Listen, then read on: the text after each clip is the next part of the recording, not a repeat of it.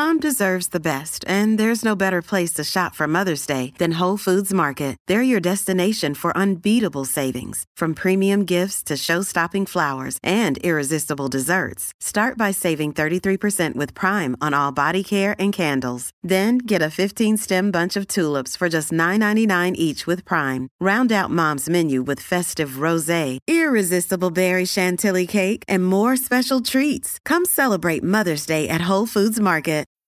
This episode is brought to you by Bumble. So, you want to find someone you're compatible with, specifically someone who's ready for a serious connection, totally open to having kids in the future, is a tall, rock climbing Libra, and loves rom coms with vegan pizzas on Tuesdays just as much as you do. Bumble knows that you know exactly what's right for you. So, whatever it is you're looking for, Bumble's features can help you find it. Date now on Bumble. What is up, all of my beautiful freaking people? Welcome, welcome, welcome to season three of FML Talk. If you are listening right now, you can't see this beautiful studio set that is behind me, but we are officially on YouTube this season. So you can watch all the interviews happen in front of your beautiful eyes. If you want to come hang with us on YouTube, you can go to youtube.com slash FML Talk. I am so freaking excited to be back with you for season three. I missed you guys dearly. So without further ado, sit back, grab a fucking cocktail, and welcome to FML Talk. Oh my god. Wait, how old was the other girl? 19, can you believe that shit? Hey, this is Gabrielle Stone. Good book? He did what? 48 hours? What a dick. Yeah, but have you seen all the photos on her Instagram? And this is FML Talk. Oh, no, she didn't. Oh my God, you guys, it is so good to be back. I have missed you all dearly, and I am ready to kick off season three with a fucking bang. Before we get into today's episode, I want to point out a few trigger warnings because it is a heavy one. We have child abuse, sexual assault. Um, we really dive into a lot of my guest's story. So if you have any type of triggers around that, I want you to be forewarned. We are really going there in today's episode. Today's guest is someone who is very near and dear to my heart, Christopher McNeely. He is a film producer, an incredible human being, and a very spiritual individual. And I was so excited when I invited him to come on FML Talk, and he said that he would because I know how open and authentic and honest he is. Oftentimes, when we pitch to certain guests on FML Talk, they are a little hesitant because we dig into some really serious issues and topics on this show, which I love that people feel like they feel safe enough to come on and do that with us. So I wasn't sure what he was going to say. And I have to tell you, this quite possibly might be one of my favorite episodes we have recorded to date. Please welcome my dear friend, Christopher McNeely. Christopher McNeely, welcome to FML Talk. Thank you, Gabrielle Stone. I'm so happy to be here. I feel like this is a, I'm very excited for this episode because I know how much stuff we're going to get into. I know the things that we're going to talk about and how my FMLers are going to be able to relate or not relate, but in some way connect with and heal from.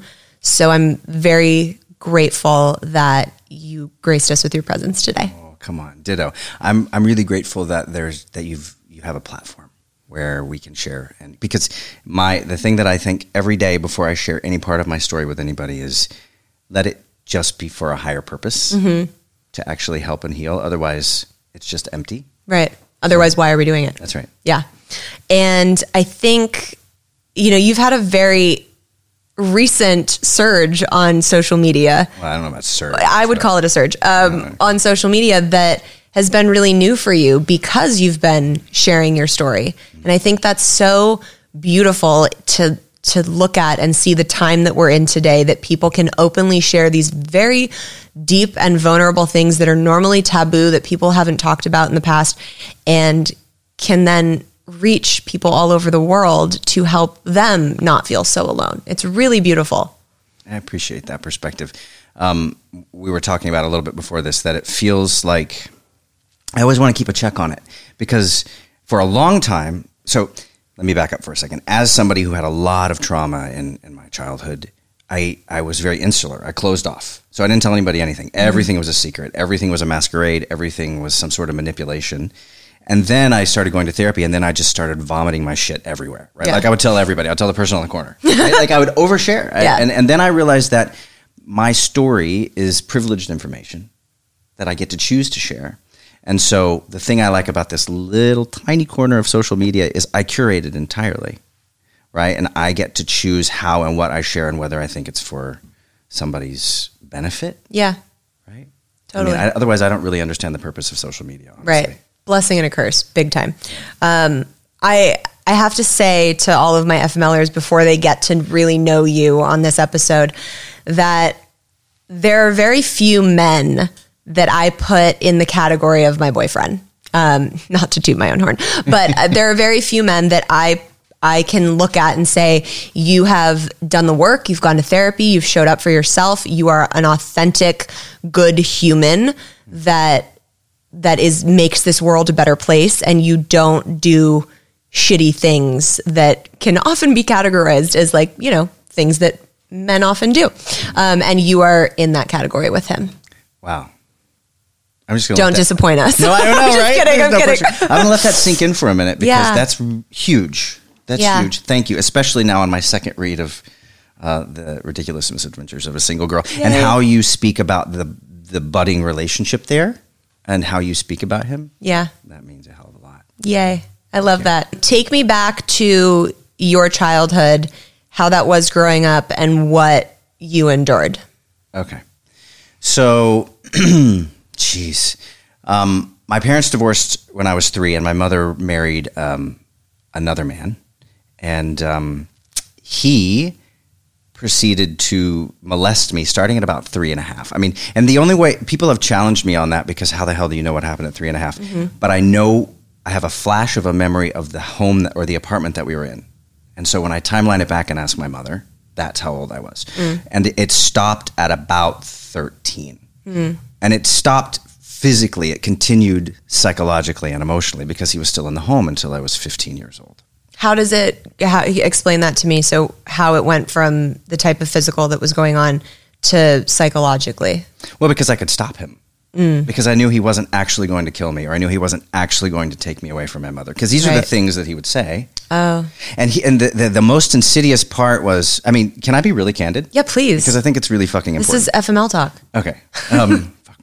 So he, um, when you when you come back from some sort of trauma, uh, particularly in childhood, I have learned that there are there are hidden memories. We dissociate. I disassociated dissociated so much that even now, over periods of time, I will have memories that I didn't even realize were there. Yeah. Um, it was only after about, see, I started therapy when I was 26. I'm almost 47 now. It was only about four or five years ago that I really remembered that he had raped me. And then all of that imagery came back. So, what he did was he completely separated me from everything that was my security. I already wasn't with my father. My father's uh, had his own issues with alcoholism and other things. A good man, but a troubled man. Um, but he separated me. So I was separated from that. He separated me from my mother because, um, you know, as a young boy and not having really any strong men around, he he did this thing where he would treat me like shit during the day. I mean, you know, physically abusive, emotionally abusive, verbally abusive. But at night, it was "I love you." Mm. This is what this is what is this is how men express their love. You can't tell anybody if you do, you'll be taken away, you'll be killed. All these things. So I, I, I kind of I well I didn't kind of I repressed all of that. Mm-hmm. I also you know I think one of the things that people don't talk about with with child abuse with sexual abuse enough is that it is your only reality.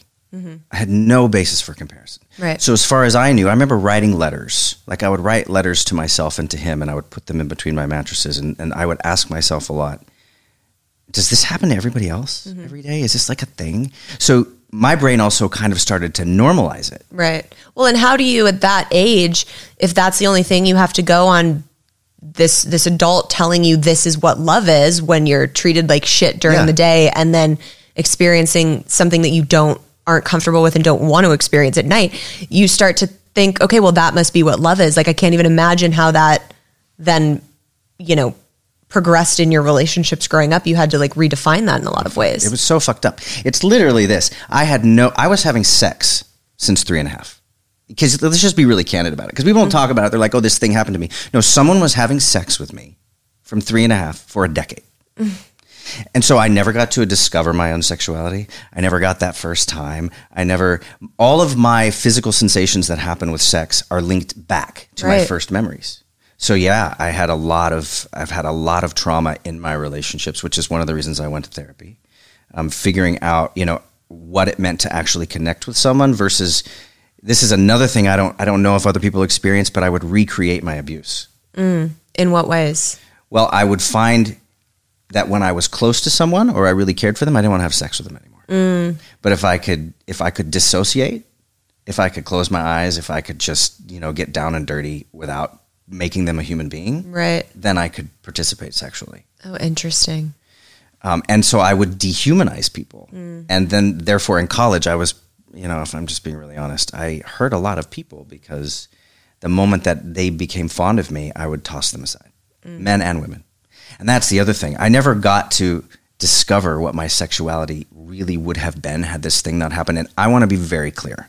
I don't talk about this because there's a lot of people in uh, in the queer community who have a really hard time with the idea that abuse can somehow also inform sexuality. But I, in my case, I absolutely believe that it has. I don't believe that I wouldn't have been queer without it. I just think that it inf- it, it leaned me in one direction Right.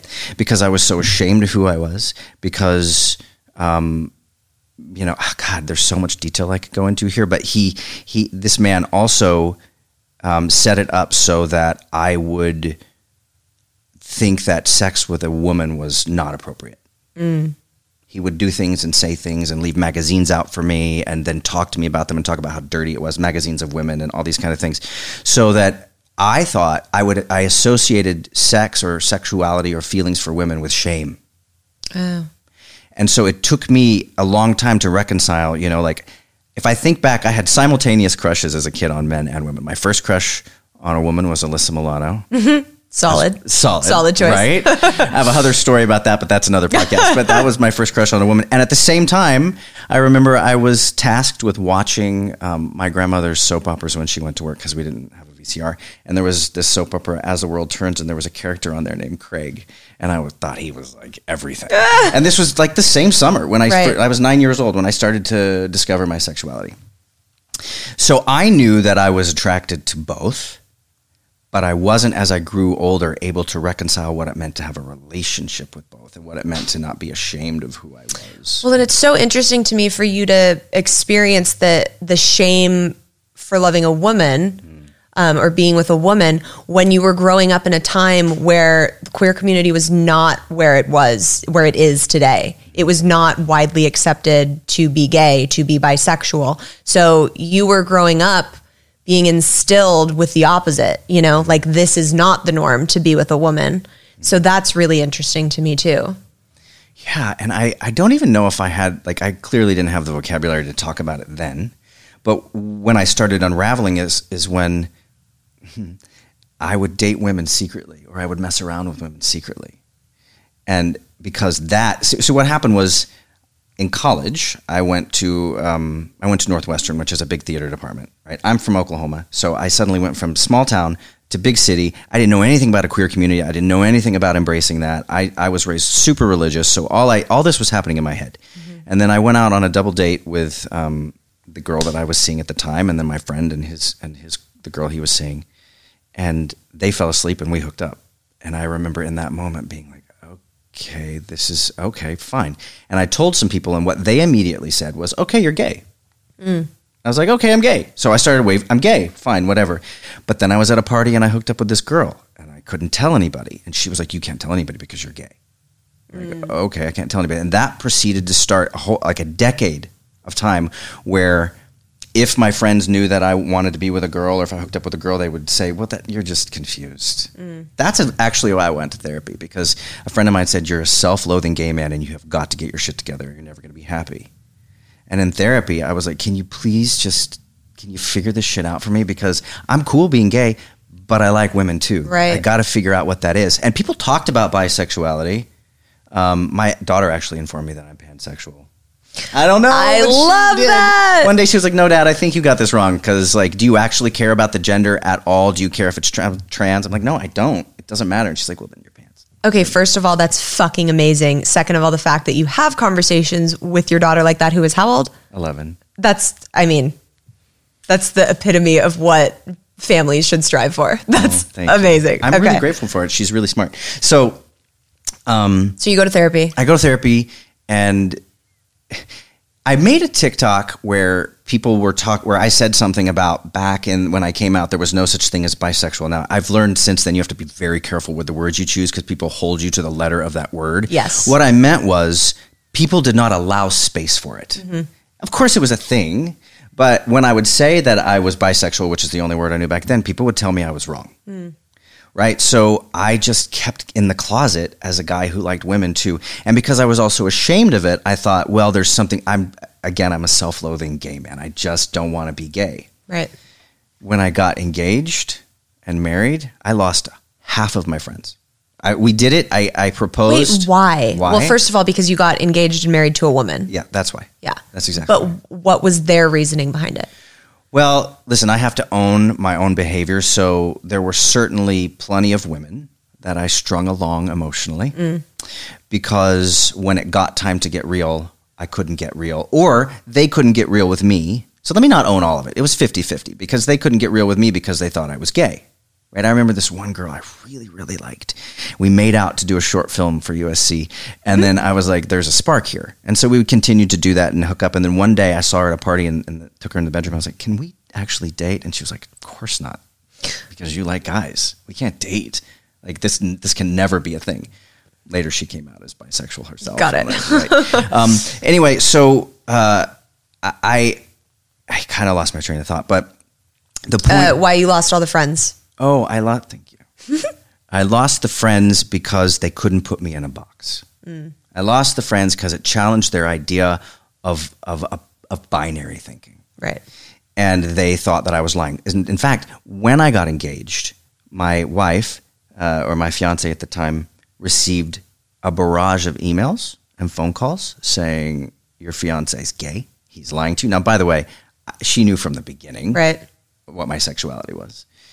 Um, and uh, you know, people tried to out me constantly, constantly as it was this this thing, and people still do.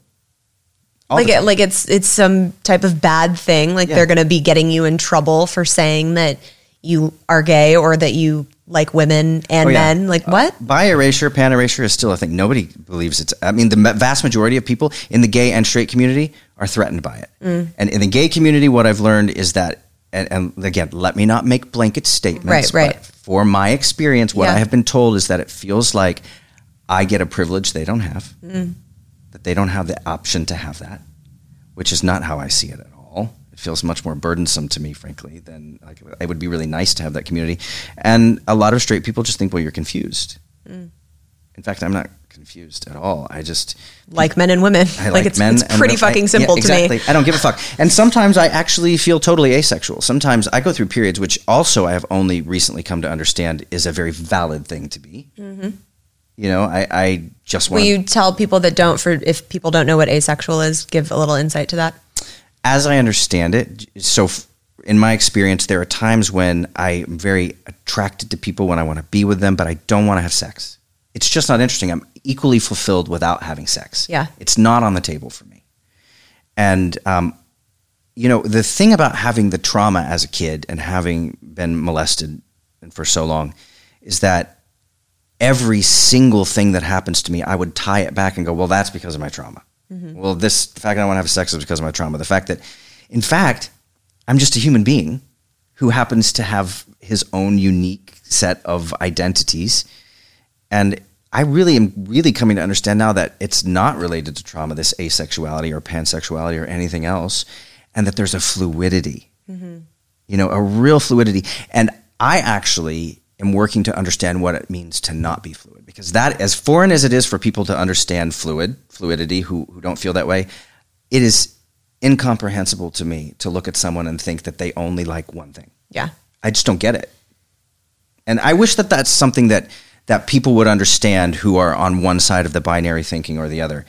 It is just as foreign for me to think that someone could not be attracted to someone just because of energy as it Right. is to think they have to be attached to gender or biology or physiology. What always trips me up is that people care. Like i Right. I'm attracted to men. I've always been attracted to men. Do I appreciate women and think they're beautiful? Did I hook up with one in college? Yeah. Yeah. Um, but it's never. It, I, I found out very quickly that that's not the the route I was going to be taking. But I've never cared what other people want to do with their sexuality or with their lives. Like Right. that's what confuses me is that you don't have to understand the thinking, Yeah. but like it doesn't affect you. No. It doesn't bother you. Nope. It doesn't like have anything to do with you. So it's always really frustrated and, and angered me that people go out and vote against gay marriage. Like they have a fucking say. Mm. You know in it. why though? I mean, I'm, I will say this and probably get a lot of hate for it, but it's 100% learned. Oh, 100%. 100%. And it's usually taught by religion. I, I, I will agree with that. I was raised evangelical, so I was pretty far right. Um, but I, I have not come across anybody who is anti queer, anti LGBTQ, anti race, anti anything who is not somehow exposed to religion. Yeah. Or parents that taught them that right. that was the norm. That's Yeah, right. It's. Mm-hmm. definitely communal and it's definitely learned. I- don't understand why people care either. I kind of don't care why they right, care right. anymore. Yeah. You know, like And I think we're finally starting to see the turn of, Mm. of a lot of that, slowly but surely. Um, Take me back to growing up. Did your mom ever, did you ever talk to your mom about what your stepdad was doing? okay, here we go. Okay. You ready? Yeah, I am. Yes, many times. She knew very early on. Mm. Now, uh, I've made a movie about this. I don't know if you know that. I didn't know that. Yeah, I made a movie about this. Um, I made kind of a romanticized version of what would my mother have done had she actually had the ability. Because this is what I've learned. I told her when I was in. I remember standing in the hallway telling her in in South Dakota when I was in between second and third grade. So it took me a while to tell her. Yeah. Um, Well, because you're that young, like, what do you even say is happening to you? You don't even have the the terms to speak on that. Can I tell you how it happened? Yeah. So she was babysitting a little boy, and she walked in, and we were. I, I think I was masturbating, and she she scolded me, Mm-hmm. and I remember telling her, I can't say my stepfather's name because of slander and all that. Yeah, yeah. But I remember saying, he taught me this. This is what you do. Right. Like I don't remember exactly the words, but I remember the feeling was, no, no, I'm not doing anything wrong. This is what he keeps me up till four in the morning every night doing. Because that was the deal. I would go to school exhausted every day because he would he would keep me up late every night. So I I told my mom, and then I told my mom again. And here's what I've learned. This was the 80s, 70s and 80s. There was no internet. You know there was no connection. There was no conversation about it. It was shamed. I was in i was in south dakota and oklahoma so pretty small town areas. Um, my mother had no support. Like if she had i remember there was this one girl when i was in sixth grade who talked about what had happened to her and she got pulled out of her family and into the foster system. If and if if i had told like if my mother had told someone i know now what would have happened is she would have lost me. Yeah. My dad probably would have come and being the guy that he is and probably tried to kill my stepfather. Like it was Rightfully so. Yeah, rightfully so. But um, but I want to talk about that in a minute because that's an interesting point too. Because in the movie, at the end of the movie, we hold a gun to my stepfather, and I don't say whether we pull the trigger or not because I I, it, I think it's a complicated thing. Yeah. But um, yes, she knew, and f- I was really resentful for a while, really, really angry. And my mother, to her credit, has hung in there, and we've done a lot of work on it together. I, I believe that if she had been in another time, I have to believe that she would have taken me out of that home. Yeah. But she didn't. She never did. In fact, um, as I probably think happens in a lot of homes, I when I would tell her, she would confront him. This happened at least two times I can think of. I would come home, they would be sitting in their chairs, and she would say, I think you two need to go for a drive. We would go for a drive, and he would tell me how I it was my fault, how I had done it. Mm. And and that proceeded until I was old enough to basically just say, you know what, fuck off, I'm out. Right. this. If you're not out, I'm out. Yeah. And even then, you know, I don't, she did, really didn't have the strength to leave. That's a longer story, but Right. yeah, she knew. Hi, I'm Chris Gethard, and I'm very excited to tell you about Beautiful Anonymous, a podcast where I talk to random people on the phone. I tweet out a phone number, thousands of people try to call. You talk to one of them, they stay anonymous. I can't hang up. That's all the rules. I never know what's going to happen. We get serious ones. I've talked with meth dealers on their way to prison. I've talked to people who survived mass shootings. Crazy funny ones. I talked to a guy with a goose laugh, somebody who dresses up as a pirate on the weekends. I never know what's going to happen. It's a great show. Subscribe today, Beautiful Anonymous. So when you got married to your wife, Yeah. um, tell me how that was deciding to commit to a woman and how the kind of how the relationship played out between the two of you. Well, as you know, when you meet someone who's a soulmate, I, it was inexplicable, right? I had just had my heart broken maybe six months before that by another woman whom I had been seeing on and off for years, who took me to Marie Callender's and broke up with me because I liked guys and said she couldn't be with me anymore. And so I was pretty like off women. I thought, you know, I had tried to date more guys, wasn't working. And then I, I met I met her, and um, it was easy. And I remember when I told her about my sexuality. We had been dating a few months at that point. She and I and I said, "I'm going to tell you this, and then I'm going to go to the bathroom, and please leave while I'm in the bathroom Oh wow. if you can't handle it." And I walked out. I'm not going to get emotional on your podcast. Mm-hmm. I walked out, and she was standing there, and she was like, "I'm not going anywhere." Wow. and she really began the process of my healing. Mm. Um, she's just an amazing human being, Yeah. and she was she just allowed me to be and allowed me to love. Um, as I as I loved, and it was not easy. We had we had real issues when it came to because the more I fell in love with her, the harder it was for me to have sex with her because it felt dirty. God, that's so interesting. And so did you guys go to therapy to to work through that or how did you address that? No, we just really. I had been. I was in therapy. and We had. Been, I you know I've been in therapy so much that I, I just we just talked a lot, um, and you know the sex was great.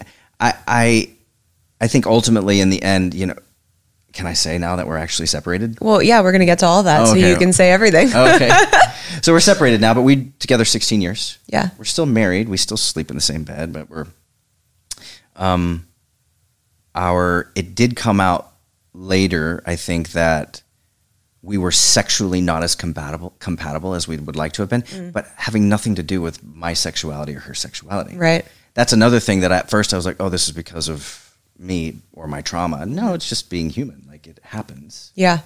um, but she allowed me to she allowed me to be in my skin for the first time ever. And um, so it was really a healing journey all the way So, how long were you guys together before you decided that something wasn't working? What what what's the term that you came to the conclusion of when you guys decided to separate?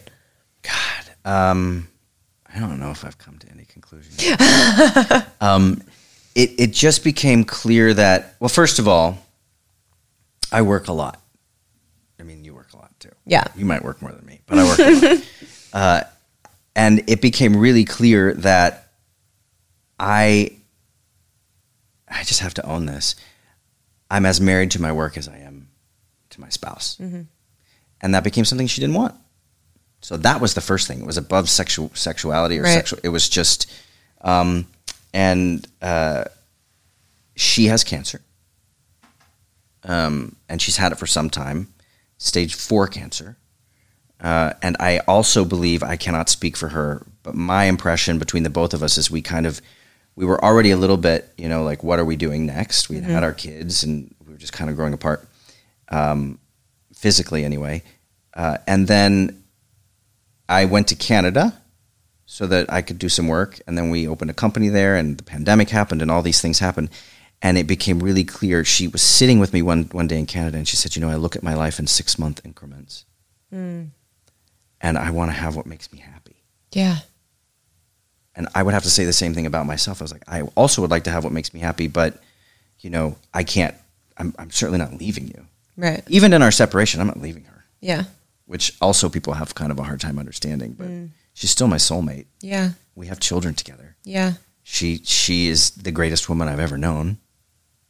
So um, I think even that has been healthy in a way that my own my own mother and my mother in law are kind of like, "What the fuck are you doing? Like this is kind of this is messing us up. You need to just not talk to each other anymore. Why are you still sleeping in the same bed?" Oh, come on. But you know what I mean? Like there's Right. a, there's a generation where it, like it blows up. Or They need like clarity and black and white decisions. I don't do black and white. Right. No, we like gray. um, so are you guys going to actually get divorced or are you just going to stay married and call it separated? I don't. We don't talk about divorce. Okay, so here's the deal. My parents have eight marriages between them. Mm-hmm. I lose track. It's seven or eight. so marriage to me it doesn't mean shit. Right. Partnership Yeah. means everything. Yeah. Marriage is just a legal arrangement. So divorce is also just an annulment to a legal arrangement. Mm-hmm. Right, right. The legal arrangement benefits us Yeah. and our family. And we have a business together. Yeah. I don't. I don't need to get a divorce. I don't think she needs to, unless somebody else came along and said I want to be married, Right, right. and then we would. Yeah. And you guys just broke the news to your kids, correct? Yeah. How did that go? Ugh. Well, so it was unexpected. Like we had had all these times where we thought we would tell them, mm-hmm. and then it would something would come up. Know, whether it was Allie waiting for her next CAT scan or whatever it was, where we would think, eh, let's just hold a second. And I said to Allie, I was like, okay, look. So the youngest kid, my youngest daughter, is um, asking questions, questions that make me have to lie. She wasn't asking Allie for some reason, but she was asking me. And so we were laying on the floor doing cuddles before bed, and she started saying, So, you and mom seem to be fighting a lot. What is divorce? What is separation? Are you guys together? What's going on? And how old is she? Nine, And how old's the other one? 11. Okay, nine and 11. Yeah.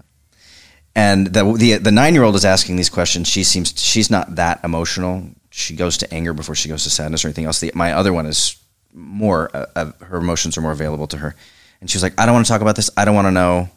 I'm like, okay, great. And then five minutes later, but what is it that's going on? So I called Allie in and I was like, Allie, we need to talk about this. So we, Now's the time. Now's the time because I don't want to look back. There's two things. I didn't want to look back and think, okay, well, I didn't want them to think my dad lied to me, my mom lied to me, because if you don't have trust, you have nothing. Yeah. Even though there are some things that children don't have to know, this is their family unit they're talking about, Right. right? Um, and the other thing is, I think it's more valuable to model for them healthy, loving partnership outside marriage Yeah. when things go wrong than to pretend Totally. right? So um, the younger one was pretty pragmatic about it. She tends to process emotions later, and the older one had a really hard time. And then she saw that you know we were still good and as solid. And the thing is, we've we've essentially been separated for a couple of years, Yeah. so maybe even a little bit more in some ways. So we said to them, "You're going to see nothing is nothing's changing, right? You just haven't known." Mm-hmm. And now we seem to be okay, although we will put them back in therapy to give them an objective, Sure. unrelated party to talk to. Yeah, which I think is so smart. I don't think there's a choice. I wish to fuck that my parents had known, like, had done that for me. Yeah. Yeah, dude, therapy is where it's at. Like, even if nothing's fucking wrong with you, Yes. everyone should be in therapy. Every single human being Yeah. needs an objective third party. yes. Because then we wouldn't be so fucked up and going to therapy over the things that people did to us. That's right. that should have been in therapy in the first place. That's right. And you also, correct me if I'm wrong, just navigated some questions with them about what happened between you and your stepdad. Yeah, no, you're not wrong. I did. They were asking all the tough questions this yeah, they're trip. they're smart, intuitive little suckers, aren't they? Yeah, they are. I would say little fuckers, but yes, they are. Um, I say that with lots of love. Uh, yeah, they did. So we were at dinner, and they've known about my stepfather. They've known something has happened, and and my younger daughter said, "I'll wait till I'm 18 to ask you really what happened." And in that moment, I was like, How uh, like uh, advanced of her, super advanced, but also I was like, "I'm gonna tell you. I won't tell you details, right? But I just said he he touched me in really inappropriate ways, in ways that he never should have.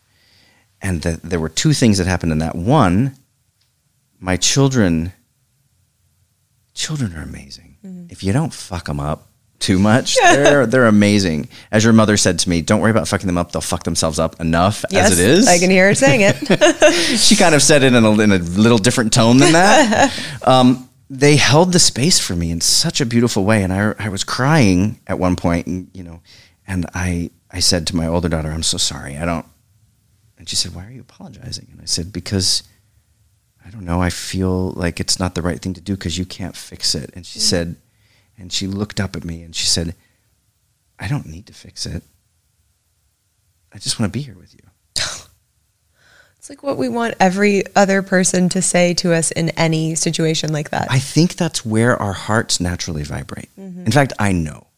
We are all born knowing exactly how to be and to hold space for others. Mm-hmm. Sometimes people just beat it out of us. Mm. Or like with me, they tell me it's shameful. You can't Yeah. express that.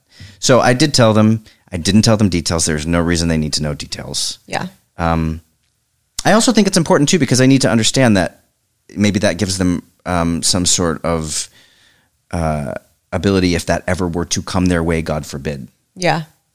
And that it's not okay. It's not okay, and that daddy's been through it, and that it's not something to be ashamed of to tell someone to fuck off. Right, right. Have you ever gone back and confronted your stepdad? Is he still alive? So I'm going home this week. I'm going to Oklahoma this week, and he is still alive, and he's abused other children. I know for a fact. Our system fucking sucks. yeah. because um, you know after after my mom and he got a divorce, the woman that he was with called my mom and said, "Hey, so I think he's doing something to my kid." Oh my God. At which point we got um, we got the the the local and federal authorities involved, um, and they went out and interviewed. And this is how our system works: they interviewed him, the little boy, and the mom, and my ex stepfather in the same room. I cannot. what the fuck is the child going to say? Right? right? So they're he denied it, and then they're like, "Well, we can't do anything, so we're done." I mean, what? But that's how it works. Dumbasses. It's just stupid. So he continued to do it. Guarantee you, he has grandkids. Ugh. And pedophilia. Listen, I do not believe it can be rehabilitated. I do not believe it can be. And and I I, I am not even saying that maybe it's something. You know, maybe people are actually born with it, like any other sort of psychosis or or illness, but it cannot be rehabilitated. Yeah. Um, I'm just quite confident of that. So, uh, yeah, I'm going home. I tried again, by the way, as recently as 41, 42 years old.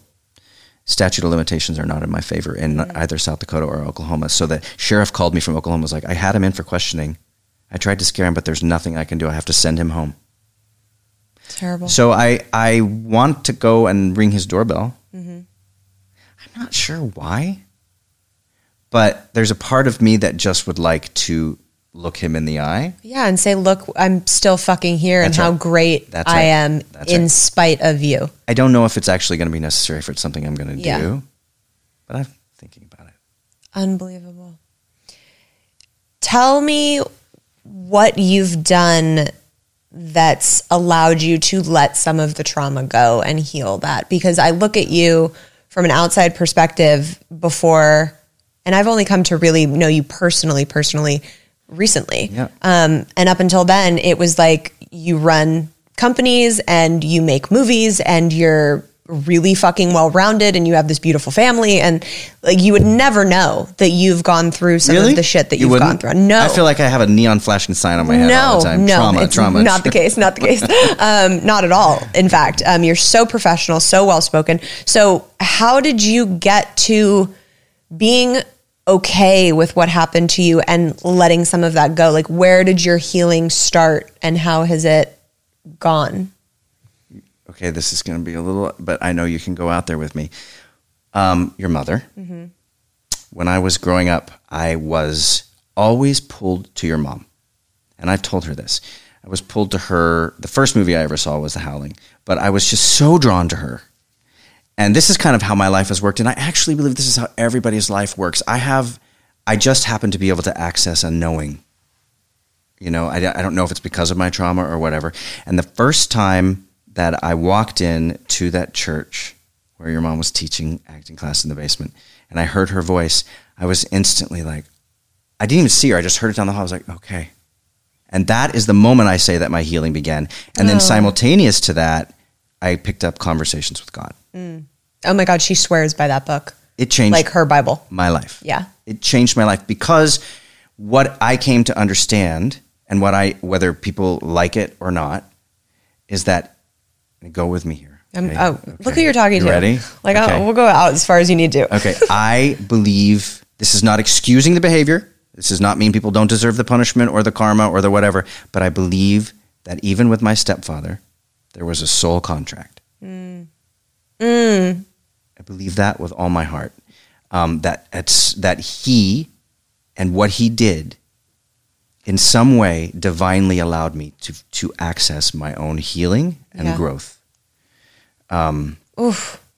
That's so okay. So for people that don't know, soul contracts are, I mean, I guess it's a spirituality belief. I, I don't know what you would call it, but basically, I've done my own work with soul contracts and therapy with Tay, with Javier, with my dad, you know, where basically two souls at the beginning of your life before you even come in come in with a contract saying like this person is going to teach you this massive lesson or this person is going to allow you to get to this point. And it's before we even meet you know it's decided. Um, i've done really intense um, and i actually didn't put this in the book um, which you know i probably could have but um, i've done really intense work with my therapist who works very in a spiritual realm as well where tay and my dad had a soul contract where he tay was meant to come into my life at a certain time to pick up where my dad you know couldn't take care of me in that way anymore. Um, and it, it's so, it's so heavy to to realize those things and how so much of our lives can be orchestrated before we even show up you know it's so that the fact that you can recognize that and have some type of i don't know if compassion is the right word or understanding for your stepfather is so huge and so beautiful Compassion. I think compassion's a great word. And here's the deal: it wasn't uh, let me read hundred books to come to understand this. Right. It was the moment I read, and this is the sentence that did it for me. In Conversations with God, it said, "Hitler went to heaven." And I was sitting backstage at the now defunct Shubert Theater in Century City, um, doing a play, and I read that, and I was like, "Yes, of course." Not because I believe in heaven, not because I think Hitler was anything but an atrocious human being, but because I realized in that moment, you and I and all of us, we are one. And it is through separation that we feel trauma. It is when we believe we are separate and alone that we we are and that we are not God and we are not part of God that we become fractured. Right? So if I understand the concept at a soul level that there's no such thing as right or wrong on a divine level, mm-hmm. I'm not talking about in this in, in this world in this life. If I understand that, then of course I must have compassion. And of course I must say, okay, this sucked and it's caused me a lot of trauma, but it's a much more it's a much more powerful and it feels much more in line with my spirit to say, okay, I'm going to honor that that happened. I'm going to I'm going to grieve it. I'm I'm still a human being who has a lot of emotions, and I and I would like you to, I'd like you to be punished, because that was also part of my soul contract. Was I'd be like, okay, but I'm gonna get you for this, Right. Right? You're gonna Right. have to deal with this because you need to learn respect for human beings, for souls, for whatever. Mm-hmm. Um, that that is a place I can heal from. If I feel constantly combative or like life shit on me or like these things just happen to me, and it, and it's not something that then I can't heal. And it's not something that I have contrived. It is something that is such it's such a deep knowing that it actually caused me some consternation because I was like, fuck, how do I know this? And why is this true? And if you talk to people about this, when I talk to people, it makes them uncomfortable. And I wouldn't say for sure, but even here in the studio, I feel a shift in energy as I talk about it because mm-hmm. it's very hard to grasp yeah but I know with every fiber of my being that we all are one and that everything is for a divine purpose. yeah and that at, because we all are one, that's why I couldn't shoot my stepfather in, at the end of this movie, even though the studio was like, "You have to. People are going to want this guy dead." Right. Like, no, I am not judge or juror. Hmm. I, I, I won't not shoot him. I'll just cut away to something else, and the audience can decide. Because all we are here to do is to experience what it means to be human, and to experience all the parts of our divinity. And some of those parts are dark. Mm-hmm. And but when you see the darkness, you can go towards the light. I mean, is there anything more to, to say? I that's probably one of the most beautiful sentiments we've had on this show. So I hope everybody rewinds 15 seconds and re-listens to that last little bit. Really fucking beautiful.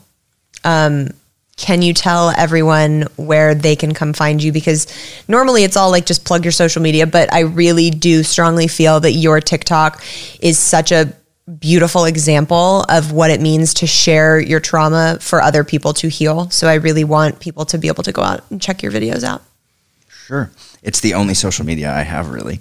Um, so it's this is my life today. Um, is is my handle on TikTok? Just all one word. This is my life today, and um, yeah, it's it's such a small corner of the world, Gabrielle. I didn't even get on there. I got on there to make sure my kids weren't doing stupid shit, right? And then and what I love about it, what I love about it, is that particularly in the middle of the pandemic, and I think it was a perfect storm of the pandemic and people needing to connect, but you know, we get caught up in social media. We're like on Facebook, which I haven't had since 2014, Instagram, which I have, but I don't really pay much attention to. It's a lot about self promotion and everything looks nice and clean, and you know all your friends, and everybody's presenting their lives to each other. The thing I like about TikTok, for better or worse, is that it is not about people that you know. And you can come across somebody's feed. And what I realized was people were coming across just me talking about my life. Mm-hmm. And there's so many people who, whether they can express it or not, the, what we just talked about, they know is the truth. They're just looking for someone to put it into words mm. and not be toxically positive about it Yeah. Or judgmental about or it. Or judgmental about it. yep. Absolutely. That's my little corner of the world. Christopher, I can't thank you enough for being here and really going there on all of these topics that are not comfortable to go on. I I just I feel honored that you felt safe enough on this show to open up and talk to everybody about not only the trauma that you've experienced, but the way that you've grown from it and how your life has played out in a still very beautiful way um, is really inspiring to hear. So thank you. Thank you. Thank you for giving me the space. Thank you. I have to tell you, you you create such a beautiful space um, by sharing your own trauma and by allowing people to be human around you. That even in this moment, I felt like this zone come around you. That's a magic that you have, and it's and it's it's it's really a gift to be here. Oh, thank you so much. Thank you. I want to thank Christopher from the very bottom of my heart for coming on and sharing his incredible and powerful story. I hope that it touched you the way that it touched me and helped you really look and see how incredible a healing journey can be, no matter how dark a place it started from in the first place. I just so much love to to him and his journey and it was just a really beautiful honor to have that on FML Talk to open up season 3 today. We're not going to do FML stories because I feel like this episode just deserved to kind of stand on its own and have that sacred space for it. But next week, y'all, it is a fun girl talk filled episode. Jessica Hall is coming on to talk to me all about her Playboy days, her times at the mansion with Hef, and how she transitioned from a playmate into a boss businesswoman and a mom of two beautiful kids. As always, keep up with us on Instagram at FML Talk Podcast. Make sure you guys are subscribed so you never miss an episode. If you are not hanging out with us on the Patreon subscription, I don't know what the fuck you are doing with your life, but that is where the real party is at. We have three seasons of bonus episodes, including all behind the scenes director's cut of the ridiculous misadventures of a single girl. That's patreon.com slash FML Talk. You also get access to the private Facebook group, 10% off all your merch, and the option to join Book Club, where you Zoom with me once a week and get to talk about all the things that you're reading. I am so glad that we are all back in action for season three. So until next time, as always, have a self love cocktail on me. Cheers. Welcome to As a Woman Fertility, Hormones, and Beyond. I'm your host, Dr. Natalie Crawford, and I am a fertility physician and co founder of Fora Fertility in Austin, Texas. We will talk about a wide range of topics, including the menstrual cycle, your hormones, infertility, IVF, mental health, and, well, beyond. So join us and become part of the community of collaboration that amplifies others as a woman. This podcast has been brought to you by Podcast Nation.